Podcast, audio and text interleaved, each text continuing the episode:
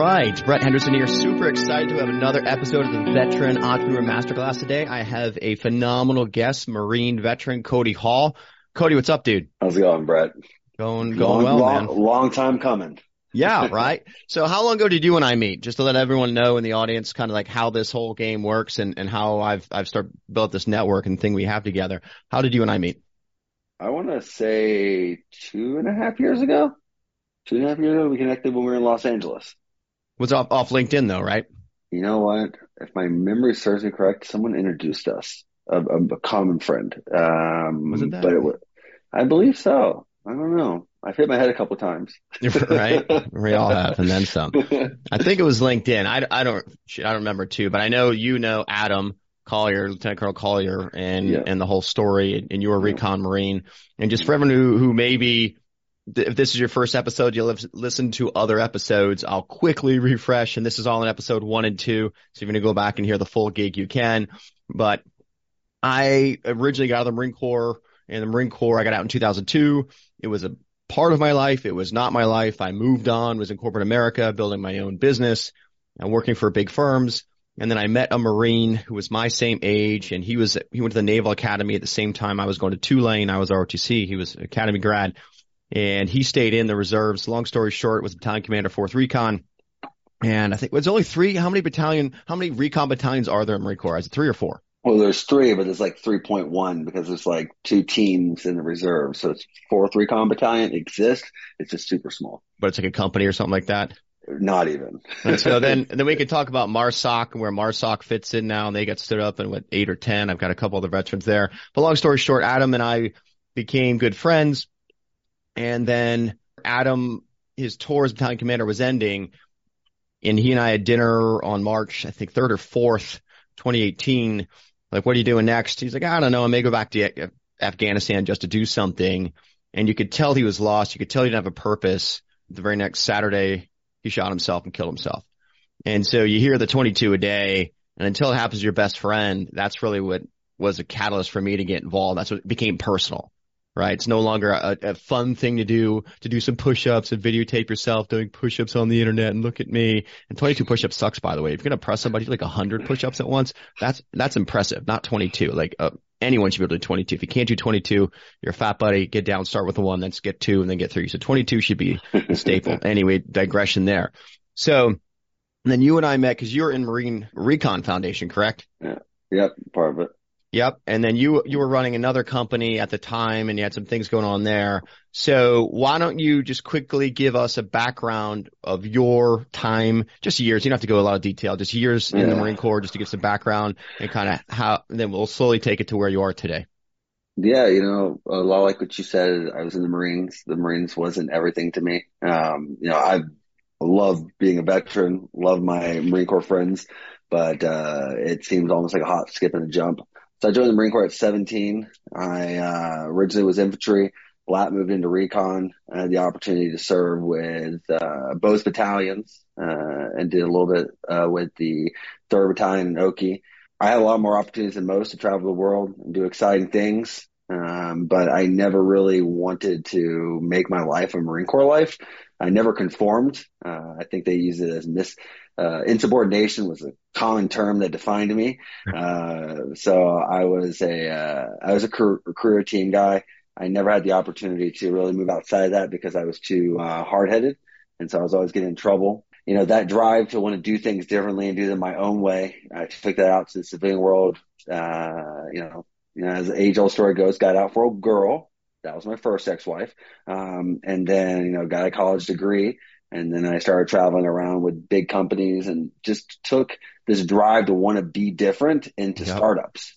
And so that was kind of my biggest thing. I found that working for Apple and Amazon isn't big of a difference from the Marine Corps. It's their way or the highway. I really didn't like that jive. I didn't like that number mentality. And so I wanted to take, my small unit mentality to small companies. I jumped in with startups, had some successes right off the bat. And, fortunately, if I had to mark my life, it'd be one of luck. And so, what year was this, if you mind me asking? 2015. So I got off active in 2013. Okay. 13. And so within 2 years, I was married, divorced, and moved. So I was working for Amazon at nighttime, 60-plus hours a week. And then at daytime, I worked for a startup in Santa Monica. And so I'd work remote for them half the time in person. And then at nighttime, I'd work in the facilities at Amazon. I did that. I burnt both ends of that candlestick for a long time. Amazon paying the bills and the startups kind of like fulfilling this mentality of like getting things done, you know, overcoming obstacles with no resources. And then sounds like the Marine Corps. Yeah, exactly right. Never enough material to do the job. And then so I did this thing called equity hopping. It's where you stay at companies long enough to equity vest and then hop to the next company. And so and it was good for me because I stayed at a company just long enough for my equity to vest in the startup. And then at that time I was bored. And so I moved on to the next challenge. All right. And I became a professional at replacing myself. I think one thing that a lot of people don't like doing is hiring someone better at your job than you. And I found a lot of joy in that. I always was getting into companies, staying there for 2 or so years and then backfilling myself until I found myself to be irrelevant, and then I'd leave. And I did that for a while. In the midst of all those successes, I had an awesome failure. I worked for a company that was based out of Taiwan. It was an awesome time. I had to go between Taiwan, Japan, and LA nonstop. And then I oversaw the transition of a new CEO. I was the head of HR and operations for the English-speaking world, so all of Europe and the United States. And then we brought a new CEO. Guy was a genius, except he had a loss. He was very intelligent, right? But he wasn't a great leader. His approach to leadership was let people do what they believe is best for them, the company, which basically means you have a bunch of college graduates showing up at 9:30 for a 9 a.m. meeting. They did not like my approach to correcting those issues. And so eventually, the company was seeing failure coming down the pipeline, and I just applied pressure. They didn't like the pressure, so they kicked me to the curb. 2 months later, the company failed anyway. So that's probably my biggest failure. It's one of those things where it's like you can either conform in a direction that you know is going to fail, or you can swim against the current and see if you can fight failure. I chose against the current, right? Ultimately, the company was not going to succeed anyways because, you're not the CEO. CEO has the final word, right? And so left that company, took a couple months off to paint my house and stuff. And then I started as a co-founder of a healthcare company, which was 2018. Was involved with that healthcare company up until 2022 when I exited.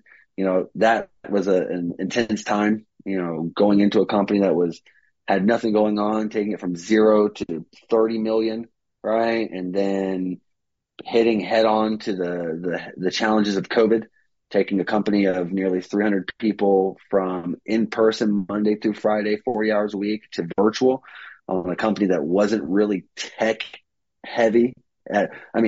We had Teams, but we didn't use it. All our meetings were in person. And so then overnight, in the course of a week, we took an entire company virtual. And then, luckily we flourished during COVID, but the old saying goes, if you live long enough, you either die a hero or you become the devil, right? And so all those things that helped us during COVID ended up biting us in the ass a year and a half later, right? And so they were sitting there dealing with all of our challenges.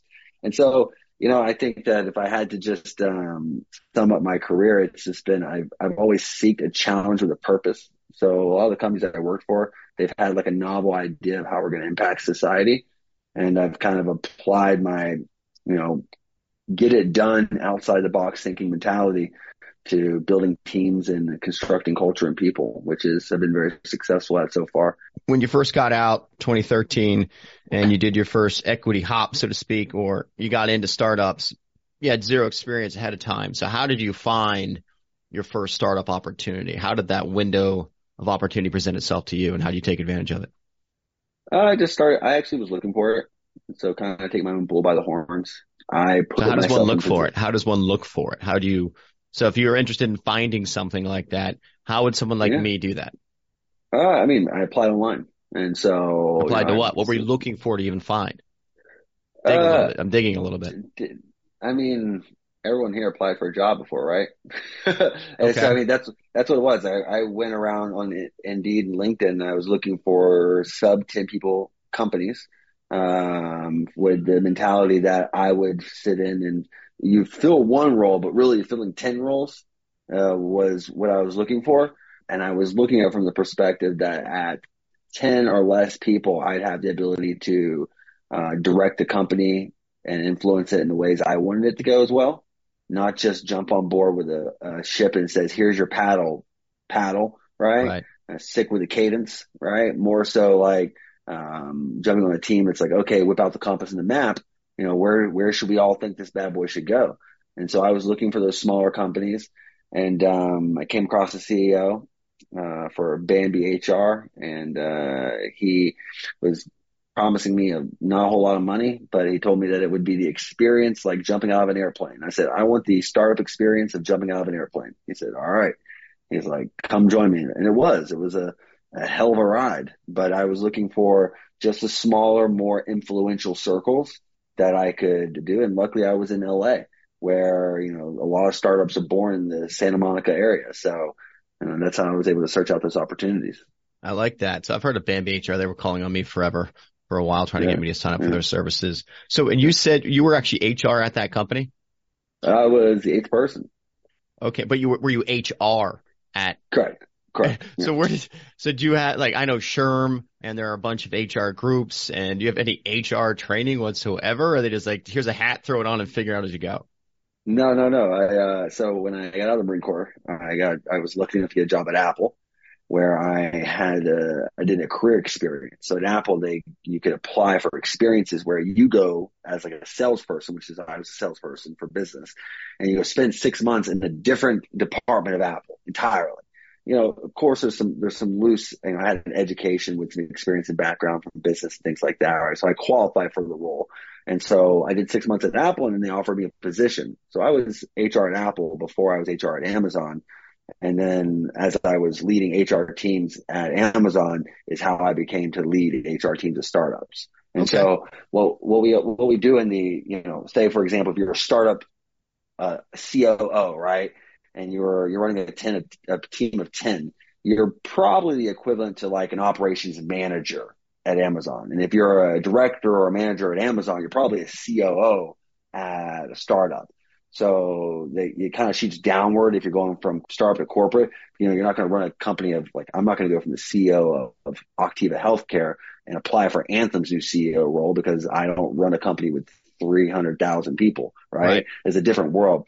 And so I just took, you know, my director level experience in HR in the corporate world, and I applied it to take over as head of human resources for smaller companies. Okay. So it was a natural progression. It was an evolution. So you had one block getting in the door with because you're a Marine grunt, and all I know is you're a Marine grunt. All of a sudden you're equity hopping. Like, there has to be something more to it. So I appreciate you clarifying that there. Yeah. Well, you know, I think that my biggest differentiator and my progress from Marine, because there's talking about transitioning, a lot of Marines fell. Like, I know a lot of Marines who blindly go out from the Marine Corps to find their place into the world. And they're trying to take their experiences and education from being a Marine and applying it to wherever they can, right?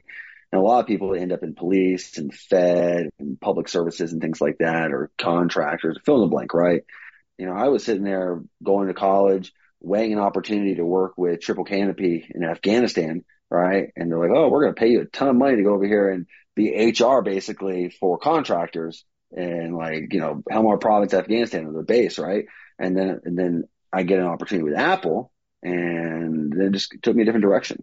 You know, having an experience at Apple with education on, you know, I went from being around these atypical personalities of males, because I was an all Marine, all male profession, right? And then to Apple, which is like, you know, the complete opposite of the Marine Corps. 100%. 100%. I don't know, but I would only assume that it's a little bit different than Marine Corps.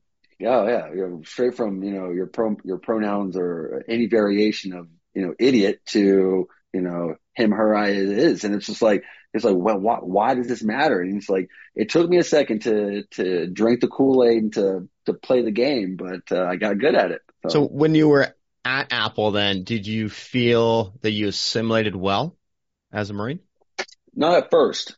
I think that if I had to point to a point that actually kind of marked my change in my personality, I remember once I was laying into this guy at Apple. I was yelling at him because I was a new sales guy, just started at Apple, right? I was probably there about a month and a half.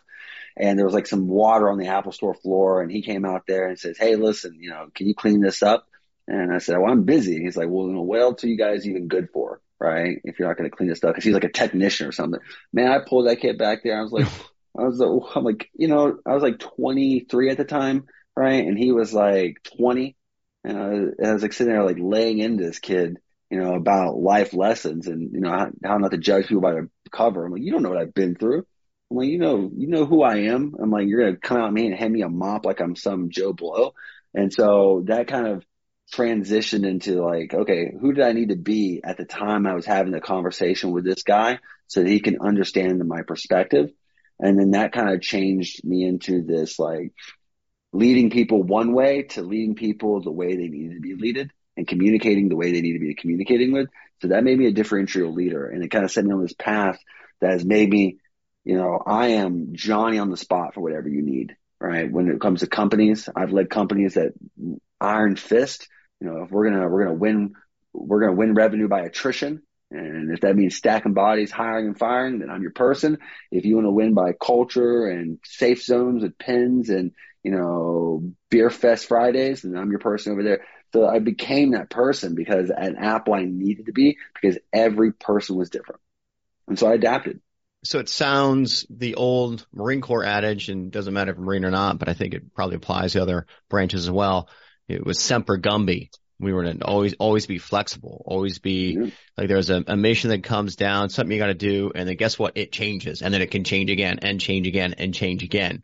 So the only thing that's constant is change. I think in the military or in business, there's nothing constant, right? Unless maybe you're a kindergarten teacher, but no, if you were a kindergarten teacher, kindergartners, they new comes every year. They're the same. However, but the teaching techniques change. Right? Like I remember if you were allergic to something, for example, I'm thinking of kindergarten because my son is in kindergarten, so I'm a little biased there, but I was trying to think of a non-relatable example, which is actually relatable. And when we were kids, I think I had an allergy. I was allergic to milk for a little bit. And so for me, and I had to have apple juice at lunch and everyone else had milk.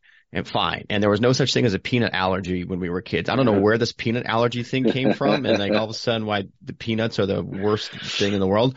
But my son, he's not even allowed, and the only thing he likes to eat, he doesn't like jelly. He likes peanut butter sandwiches, not peanut butter jelly, not peanut butter fluff. I used to like peanut butter fluff. It's peanut butter marshmallow. Those are great sandwiches. But he's not supposed to. His whole school is technically a peanut-free school because he can eat peanut butter and another kid can't. They don't want to risk the chance of like the kid who can't eat peanuts stealing my son's sandwich and eating, or maybe not stealing, but him sharing his sandwich with him and the kid, dying. So like, nope, no one can do it. Versus like, okay, you have to be careful. You don't eat peanut butter. Like, why do we have to suffer because you can't process that or handle that? I don't know. So it's one of those things like they talk about disabled people. Everything they have to have an opportunity to do everything now because we have a green belt here. Running green belt's a wood chip. And they're going to say they're going to pave it so that handicapped people can access it. And I'm like, well, there is a sidewalk right next to it. Like, oh, the sidewalk doesn't have a tree overhang. And we also have the Strand in Hermosa Beach, as you know, which like is paved for years. You can run on that.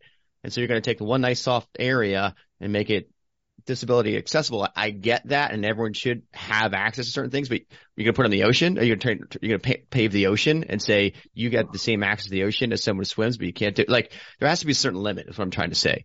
And you have to be, but we have to be flexible though and see the other person's perspective. And our perspective is not the only perspective. And you and I can disagree about something. We could feel differently about it. And you have your opinion, I have my opinion, and it's different. And guess what? That's okay. That's okay. And he or she, I think the point I'm taking away from what you just shared, he or she or they or it or whatever who can see and appreciate someone for their perspective. And you don't have to agree with it, but you can understand it. You can have empathy towards it. I think if you can flex, you will be able to thrive in a corporate environment. And many Marines, and I can't speak for the branches, but you're kind of classically conditioned. This is who you are. You're the best. You're this, you're this, you're that, you're that, you're that. And your way's right. And you're da, da, da. So when you get out, you try and take that ethos or that mindset and you apply it in corporate America. You're like, dude, this guy or girl's crazy. Right. And they don't fit. So the sooner we're offering guidance and mentorship here for veterans getting out. And that's the purpose of this podcast, the Veteran Entrepreneur Masterclass, and our YouTube channel. This could be on YouTube too. What would you say to them coming out about the rigidity that they've learned and the system they were in, whether it's just 4 years or 20 years or institutionalized or just, you know, kind of forward getting there? What would your guidance be? You have two paths you can take, right? You have the path of no change, which is, you know, I'll use my older brother as an example. He is very much still Corporal Hall, right? You know, he's been a state trooper, he's been a contractor, and now he's you know, works in investigations in the police department, right? He is still very much a Marine, and he found an environment where those mentalities were appropriate, right? Or you have to data dump everything, right? And you know, the truth of the matter is you know, there are some things and some mentalities and resilience, right? And, you know, the ability to endure stress is very important, but how you behave, how you lead and things like that, and you have to get rid of all that to go out into the real world. Like, unfortunately, like everything they teach us in the Marine Corps, you know, besides the experience, which builds us and makes us callous to stress and ability to, you know, absorb change like anyone else's business. We're like, okay, looks like we're going this direction now. You know, we're just, you know, like rain off a windshield, right? You know, the worst things that be happening. And people always say, Cody's calm, cool, and collective, right? Mm-hmm. And so those are great. However, you have to relearn how to behave. It's like when we joined the Marine Corps, right? That first phase where they're trying to tear all your behaviors down so they can bring you back a Marine, right? Well, you have to go through that exact opposite thing when you get out of the Marine Corps. You have to go tear away everything that makes you a Marine, like all those really weird noises Marines make, right? Right? And the love for the F word, every, you know, it's good for every sentence, right? F, F, F, F, F, F, right? You gotta get rid of all that, right? All that has to go away, and you have to create a new persona. I mean, I am very much a Marine when I'm not at work, right? And it's I have a Marine mentality, right? And, you know, my partner gets it, people in my life get it.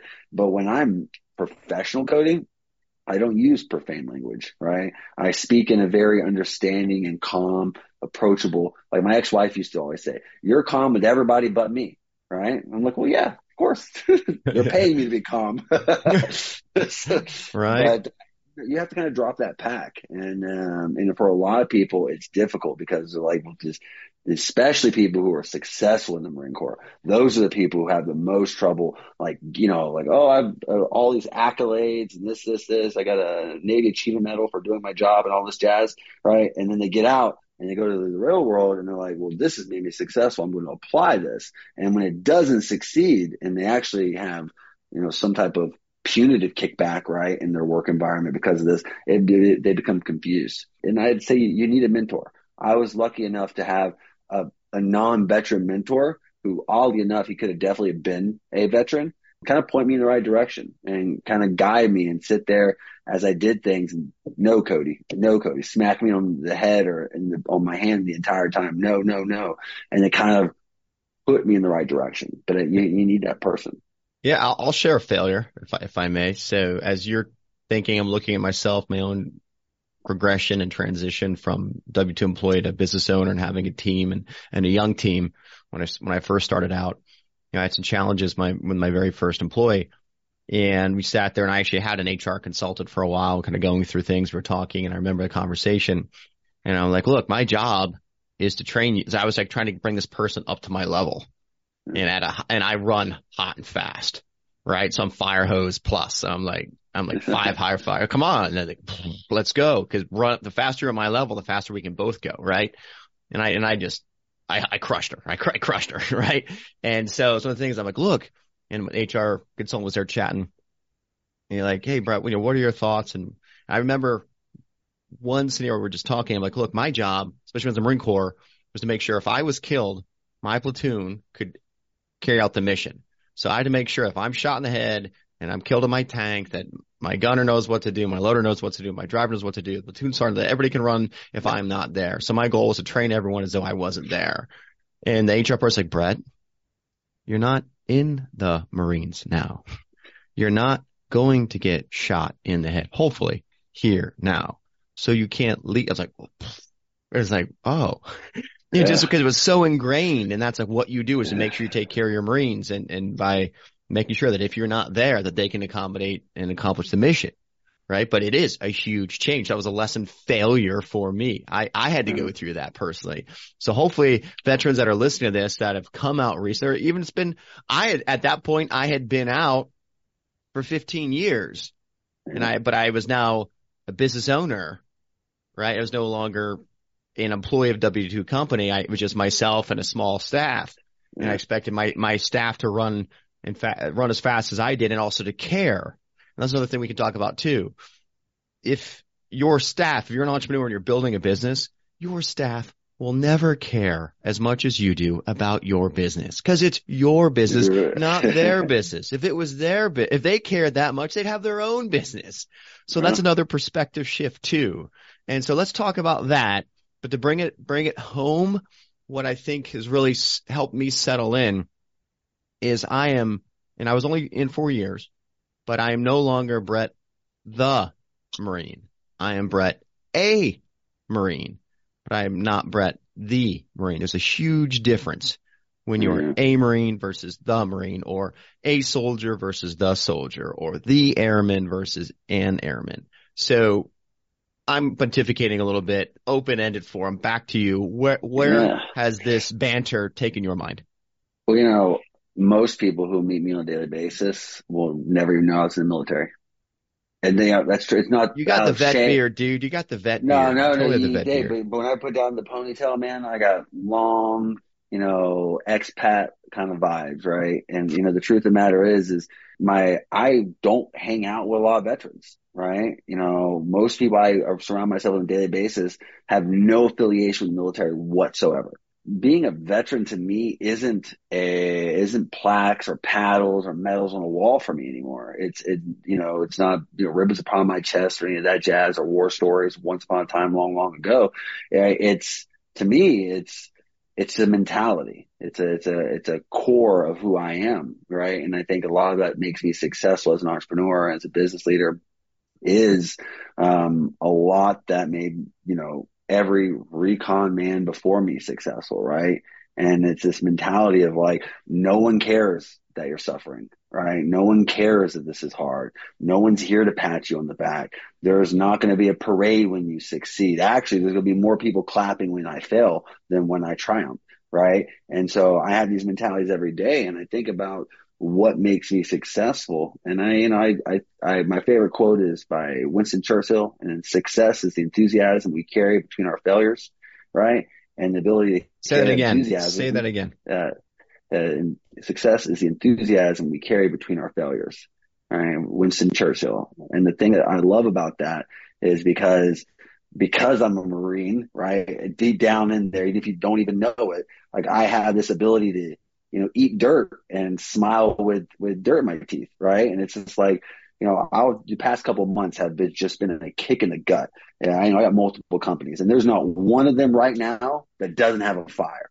There's not one of them right now that hasn't lost a major client, I have one business completely on hold, right? Paused entirely. We're going from $12,000 a month to pause, right? And I'm sitting here just, you know, went from making more money than I know to make a month. And then the past couple months, I'm losing money every month now. And you know what?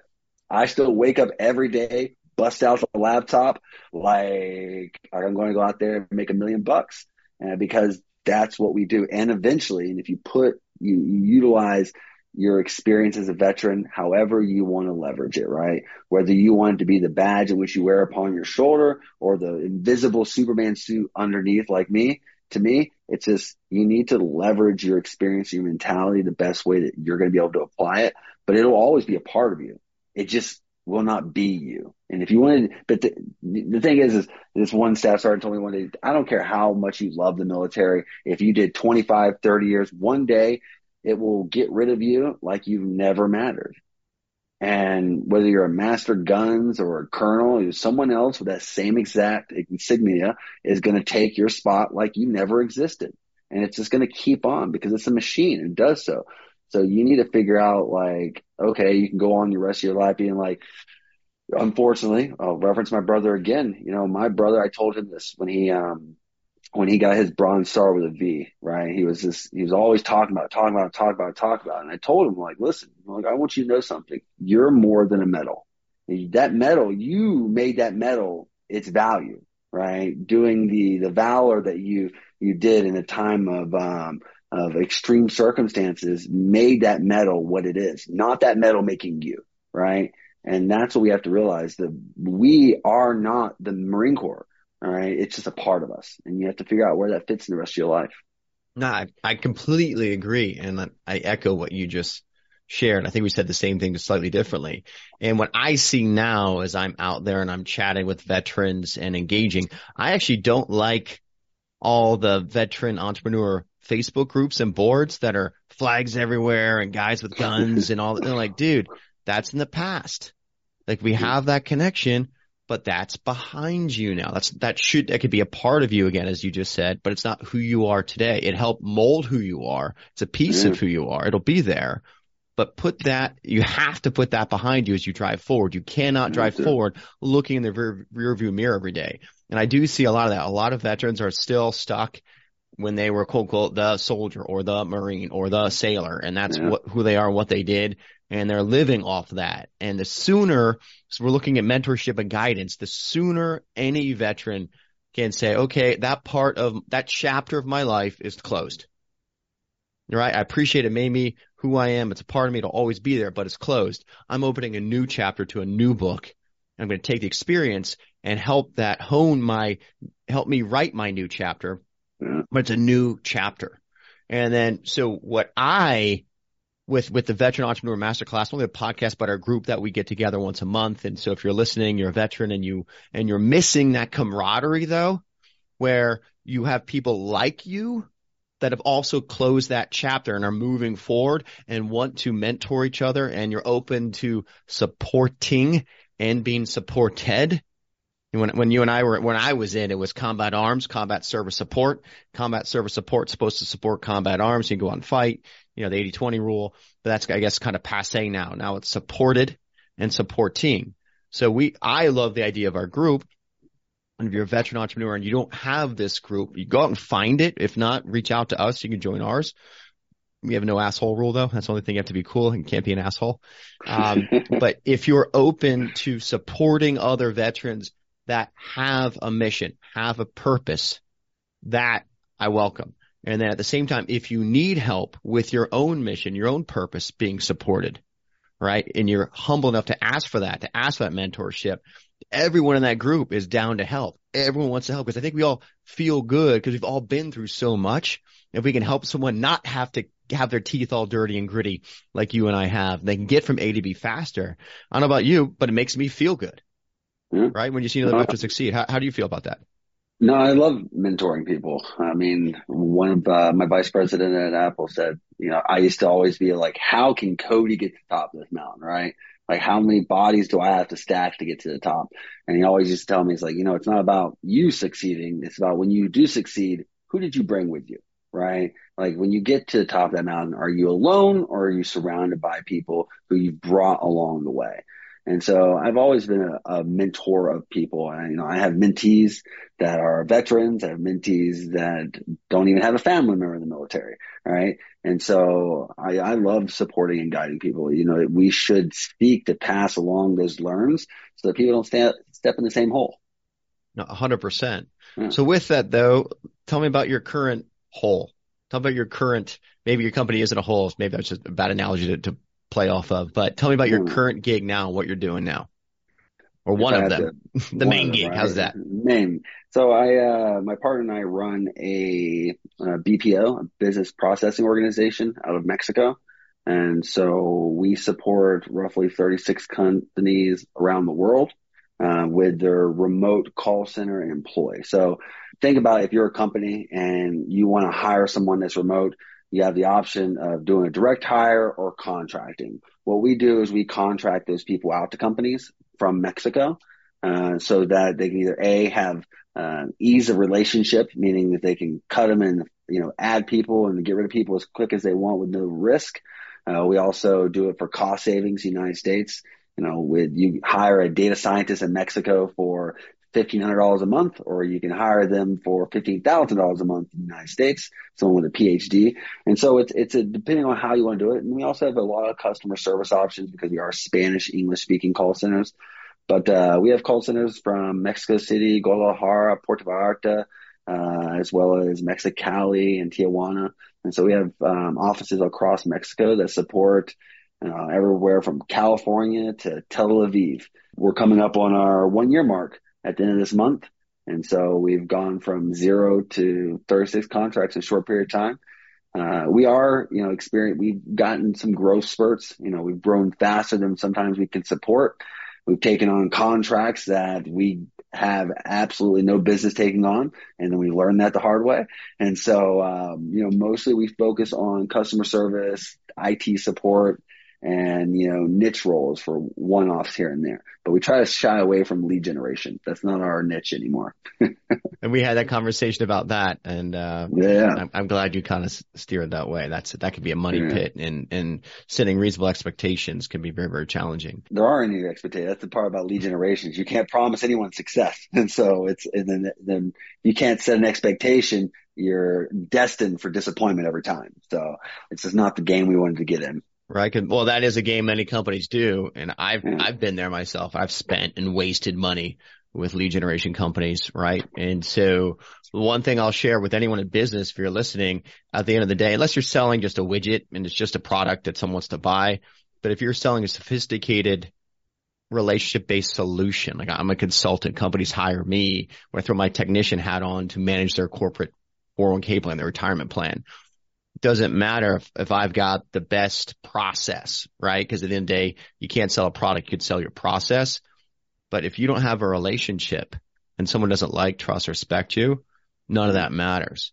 And so it seems a lot of people, what I'm experiencing, and tell me what your thoughts are, through technology, a lot of companies say, oh, I'm going to have the sales tech platform and I'm going to have this whiz-bang solution, and a name's going to come in. It's going to fall in the model. The model's going to move it down. They're going to turn into a sale, and it's just automated, right? But there's no relationship. There's no interaction. And they're a number. There's not a name. They're a number. So I've seen that transition, especially through COVID, and a lot of millennials are tech smart, but they're relationship poor. And so I don't think they're getting the results that they ideally want. What are your thoughts just on that subject? If those processes do work, they're not going to create a lasting relationship, right? You may get when we talk about the lead generations, the companies we did bring on for lead generation contracts, we're talking 3 or 4 month deals before they dissipate, they fall away, right? Because they're not getting what they wanted because you had no expectation. So their expectation was super high and they didn't meet it, right? We find that, our relationships that come from referrals are our best ones. We get companies who we do well by, and we put in that extra effort to make them successful, going over and beyond what we would even need to do for contracting them a remote person, right? I build out entire phone trees for people because it's something that I have an expertise in, and, helping a company kick off their own managed call center by providing them a service I don't even charge them for. And then those people referring me to other companies, right? And those create better relationships than any lead I've ever received. The ones that we've gotten through lead generation, those contracts come and go, quicker than it took to negotiate the contract. Because there is no relationship. There isn't. It's transactual. It was a commodity. You're a commodity there. They need something. Okay. You're here today, gone tomorrow. Someone beat you a better price a little bit, and there is no relationship. So it doesn't hurt them to get rid of you. So I love it. So you're offering, your guidance would be, under promise, over deliver 101, right? Relationship 101, under promise, over deliver. Yeah. And just simply don't over promise, that's the biggest thing is people love saying, we're going to do all this thing for you. Then you have a disappointed client. I'm very transparent. We turn away contracts, right? We could definitely take people's money and then collect on a margin and fail for them later on. Or I could just be honest with them up front and say, you were not your guys. Right, I would go with a different company who maybe focuses in this.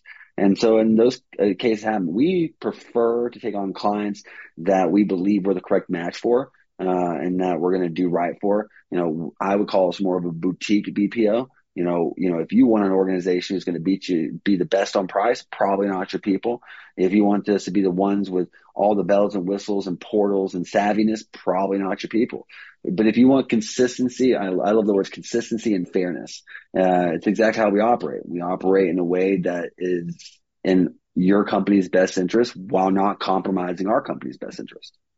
No, I like that. And I think as you're sharing, I'm doing self-reflection about my own service model when I throw my technician hat on as a 401k consultant and talking to companies. It's funny. Like we offer personalized one-on-one financial planning for any employee of any one of our clients that wants it for no additional cost. It's built in. We're like, well, how do you offer it? How do you do this? And we offer so many bells and whistles. Maybe 1 or 2% of the population takes us up on it. Maybe, but if you don't offer it, you're not there.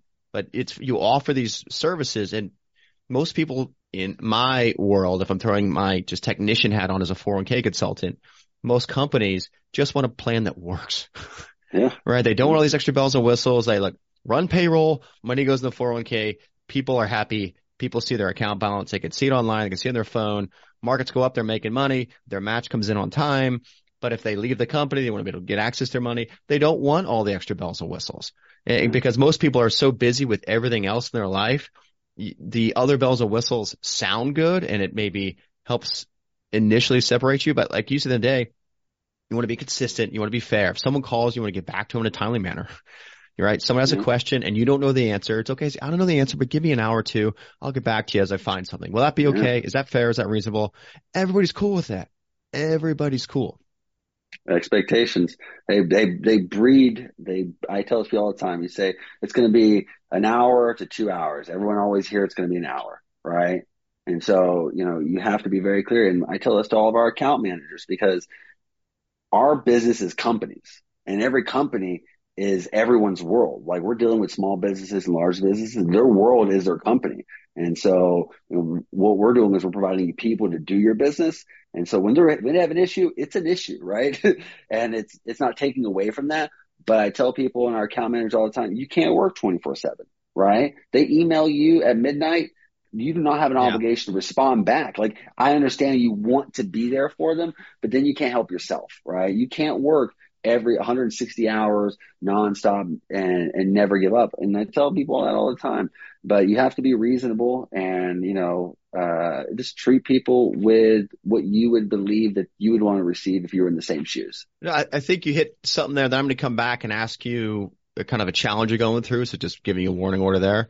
You know, but just like you said, I go through that in my own business sometimes with Giselle, which she's editing other podcasts today. She was with me last week on a trip, and the week before she was off. So she's asked not be here today. So it's not personal. She wanted to say hello, but she's busy editing other episodes right now so we can keep our cadence going. But there'll be times where I just sit there. I'm the owner, right? I'm always on. I'm always working. I'm always doing, and I'll sit there at weird hours, and I'll just get stuff done. I'm just getting through my workload. I'm getting through my stack, and I'm sending emails, and I have zero expectations of her. Let's say it's after 8, 9, 10 o'clock at night or later. I have zero expectation of her emailing me back that night or before she's on the clock the next day, right? But in her mind, we've had to go through this. We had to do some coaching where she would just, it came in and she feels obligated because she didn't want to let me down to jump. And so I'm like, no. Like, I'm doing my stuff, dude. Like, I'm doing my stuff. Don't 100%. Touch it. I'm just trying to get my workload done. You engage tomorrow morning, whatever time start day is. Turn your phone off. Turn your notifications off. Don't engage. You got your personal life. Your life is your time. When you're with me and you're on the clock and compensation's coming in, then you're on, right? But I'm getting my stuff done in my time. You know, I'm a single dad, so when I have my son, I'm not working. So once he goes to sleep, I can work late sometimes. But having that conversation, though, because I think it's amazing someone stepping up and working odd hours, which you appreciate the effort because they care. I think it's one thing you can't find. You can't force an employee to care. Either an employee cares or they don't care. So if you are trying to find and build a team, finding a team that cares is huge, because you can't teach caring. Either people do or they don't. But having those expectations for that team member who is caring, is going above and beyond when they shouldn't, because they're not the owner, right? And there's HR hours and all that stuff. You're in HR. You understand how California works. Like, hey, love it. Love the enthusiasm. Just disengage. And I will be more than happy when you engage tomorrow morning. Just know this is what I am. So that's communication between an entrepreneur who's always on and the business is their life, and versus the employee who technically only has 40 hours a week and has to have their breaks and have their lunch break and have their afternoon break and has to document, has to clock in and clock out for all those things.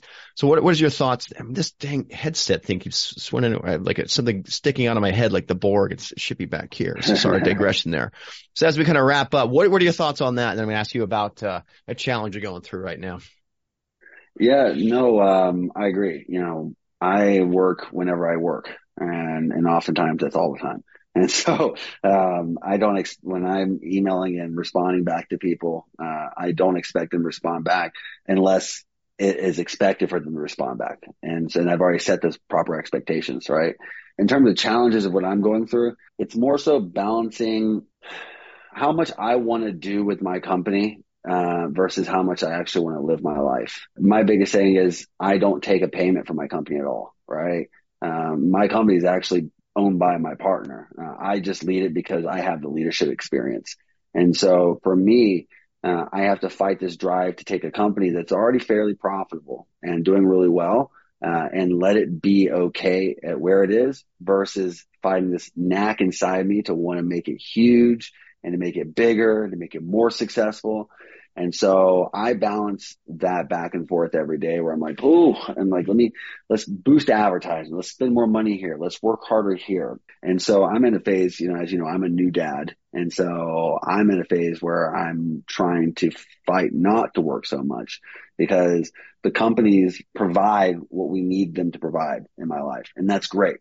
All right. Some days it's more than others and some days it's less, but you know, at the end of the day, I'm more so balancing, you know, the fact that I'm not going to be able to see my little dude at 6 months old ever again. And so I'm trying to hang out and do that thing right now. So it's more of a personal work-life balance, internal struggle with me right now.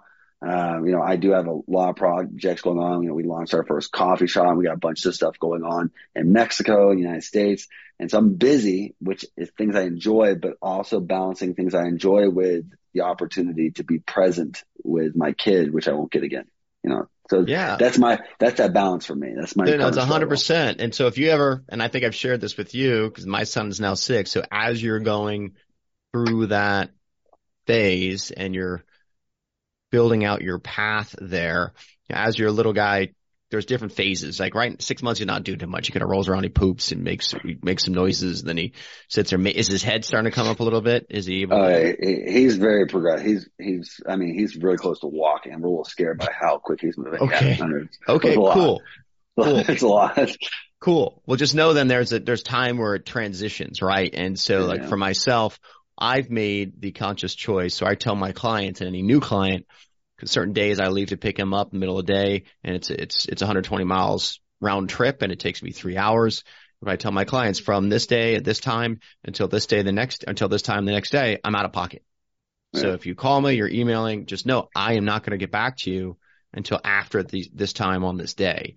And my clients are cool; they get it. You know, as a single dad, you know, when I'm on, I'm on. When I'm off, I'm off. I've made that choice to be present during those windows of time. When I have my weekends with him, because every weekend on, weekend off type thing, my clients know if it's my weekend at this time on Fridays, I'm out.